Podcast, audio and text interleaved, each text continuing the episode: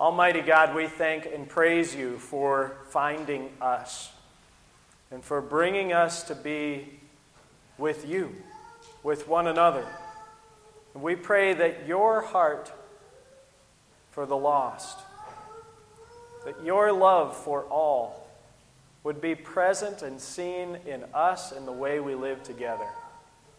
Make us your children today, that we may live as your family lives. In Jesus' name, amen. How many of you like puzzles? Who likes puzzles? What kind of puzzles do you like?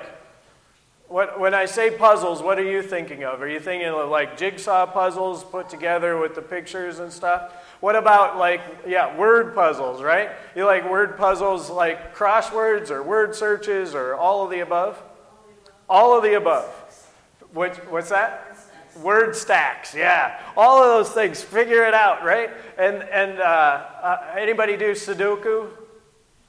Uh, look at all the hands in the air. That's amazing, right? And so there's, there's, there's something about puzzles that attracts us, right?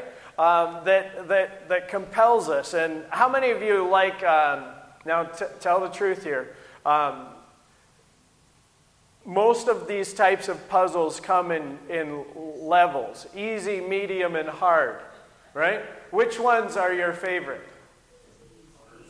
Easy? All right, I get it. We're, as, as you start out, you want to see success. I'm getting it. How many of you like mediums? How many of you like hard ones? Yeah, yeah as, as you grow with uh, puzzles that you do them more and more often, right? Uh, what tends to happen is that there's one that will give you trouble. Maybe it, if the easy ones don't give you any trouble, I bet you you're not loving those. Am I right about that? When you, I mean, there is some success in feeling good about, boy, I just breezed through that. That was pretty cool. But but I don't, I find, at least in my own life, that I don't rejoice as much. I, that word rejoice shows up for us today in the Gospels. And I find that I don't really rejoice about things that were really easy. I tend to rejoice about things that were a little tough, that were a little challenging. I had to work a bit at this, right? When Ken and I were working on the car, and the first two things that we tried didn't work, and the third thing that we tried uh, still didn't work, and then finally, when we found the thing that worked, right? Did we rejoice? I did. That's right. I rejoiced. and I said, Rejoice with me because this is good news.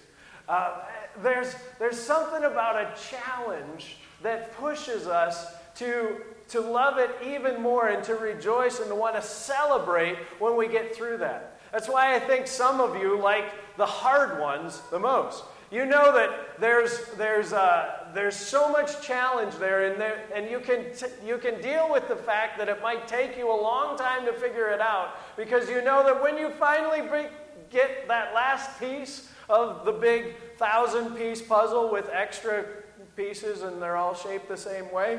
Um, crazy. I would never do that, but you, you can go for it. Uh, when you get to the end of that, you will rejoice. And we love to rejoice, don't we? That's why we start every worship service with celebrations and concerns. We share those things that are challenging in our life and we share those places where we have seen God break through and there's good news to share. And that's exciting. It's where we find joy, where we find life. What I find so compelling is that that's the story that Jesus shares with the Pharisees and the scribes in his day and this setting. Did you catch the setting? What, the, what they said was all of the, the tax collectors and the sinners, which is code for all the people who don't belong with you. That's what that's code for. It means all the people you should stay away from. They're all hanging out with he Jesus is hanging out with all of them. That's what they said. And Jesus heard them complaining about it. He's hanging out with all of these people that he shouldn't have anything to do with. And Jesus tells a story, actually a series of stories, and we get two of them today. And his stories are about what? Absolutely ridiculous things. Sheep. You have a hundred sheep. Which one of you, which one of you, having a hundred sheep, having not, one that is lost, wouldn't leave the other 99 in the wilderness? Did you catch that line in Jesus' story? He didn't say, which one of you, having a hundred sheep, wouldn't bring all 99 of your sheep that you still have accounted for into a safe place where you can be confident that there is no possible way for them to wander away and get into trouble? And then leave them there so that you can go search for the one that is lost. That's the only way this makes sense, isn't it? And if you know anything about sheep, you know that there is no place where they can't get into trouble, right? And if you're not sure about sheep, Jesus wasn't really talking about sheep. he was talking about you and I. So, is there any place that Jesus can leave 99 of us and say, You guys just hang out here for a while where we're not going to get into trouble? I don't think so. This is a dumb idea, right? Jesus is not telling this story to say there's great wisdom in this is how you should take care of sheep or how you should care for people. What is he getting at? The 99 are not what he's pointing to here. He's pointing to God's heart for the one that is lost. That's what he wants us to see. God has a heart for the one that is lost. In other words, God has a heart for puzzles. God has a heart for figuring out how to get that last piece in place. God has a heart for figuring out how to find that last solution, how to make things click, how to bring that one that never seems to be right to where they will be right. God has a heart for it. He loves it. He loves it more than anything else. That's what Jesus says, anyway. He says that there is more joy in heaven over one sinner that repents, that comes back, than over 99 righteous that never needed to repent. Now, mind you, are there 99 righteous that never need to repent? yeah, yeah, don't miss that part of the story because you'll get confused if you start to think that you're one of the 99 righteous that never need to repent and Jesus has written you off and said you don't matter anymore. That's not the story. The story is what? You are lost, and Jesus will never stop searching for you. Not until he figures it out.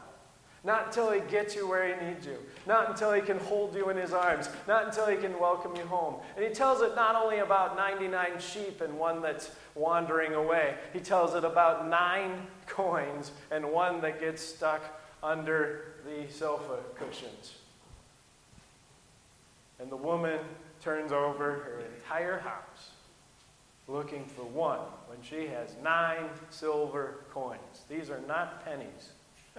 this is not about making sure you have enough to buy a gumball.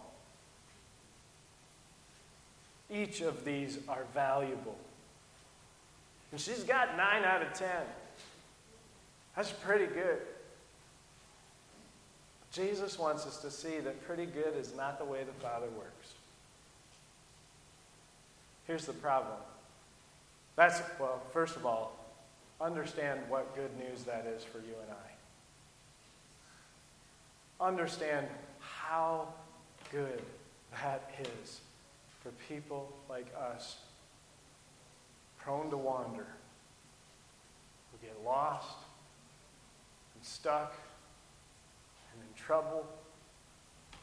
And Jesus doesn't look at us and say, oh, Again? I didn't mean to look at anybody in particular there. We're all in this boat together. Again? No. Jesus looks at us and says, I'm coming for you again. I'm going to bring you back. I'm going to be there for you. I'm going to hoist you up on my shoulders. I'm going to find you from wherever you've hidden yourself. I'm not going to let you hide from me because I want to be with you. That is such good news. The only difficulty for us is that as Christians, as Christ's church, Jesus and the gospel and the, and the New Testament apostles and writers, they said the church is going to be the body of Christ for the world. Since the body of Christ is now ascended, he said, now you go be the body of Christ. You go be my presence among the people. You go be that, that one that shows the world that you will never stop searching. And the problem is, too many of us have stopped. Too many of us have seen someone who we found difficult, we found troubling. Too many of us have seen someone who we just couldn't figure out. You remember, uh, you remember the movies um, Ice Age? The Ice Age movies. How many of you seen the Ice Age movies? All right. So in the Ice Age movies, they all start the same way. They start with a little prehistoric squirrel named Scrat. Yes, Scrat, the little prehistoric long-snouted squirrel thing. and he uh, he's doing what? He's chasing a an acorn or a nut, right? So that he can find, when he finally gets it, what's he want to do? He wants to crack it open and enjoy it. That's his whole purpose. I've got to get this nut so that I can finally have it to enjoy. And he goes through everything, right? He's falling off of cliffs, he's getting drowned and frozen in, in uh, freezing water. He's getting blown out of volcanoes. He's, he's uh, getting chomped by prehistoric fish and, and uh, dinosaurs and all kinds of things, right? Will anything stop Scrat from pursuing the nut? Who are you? I'm the nut, right? But in Christ, we are supposed to also pursue those other nuts in our life. And all too often we have said, that's too hard. This puzzle, I can't crack. The heart of God says, try again. Try it another way.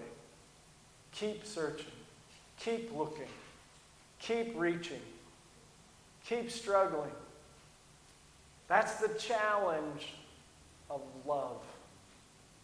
The challenge of a love that does not stop. God has that kind of love for each and every one And we, as his people on earth, are called to show that kind of love to the nuts in our life. May you crack one nut this week with something that speaks of who God is, that they may see it in you, in us we, we will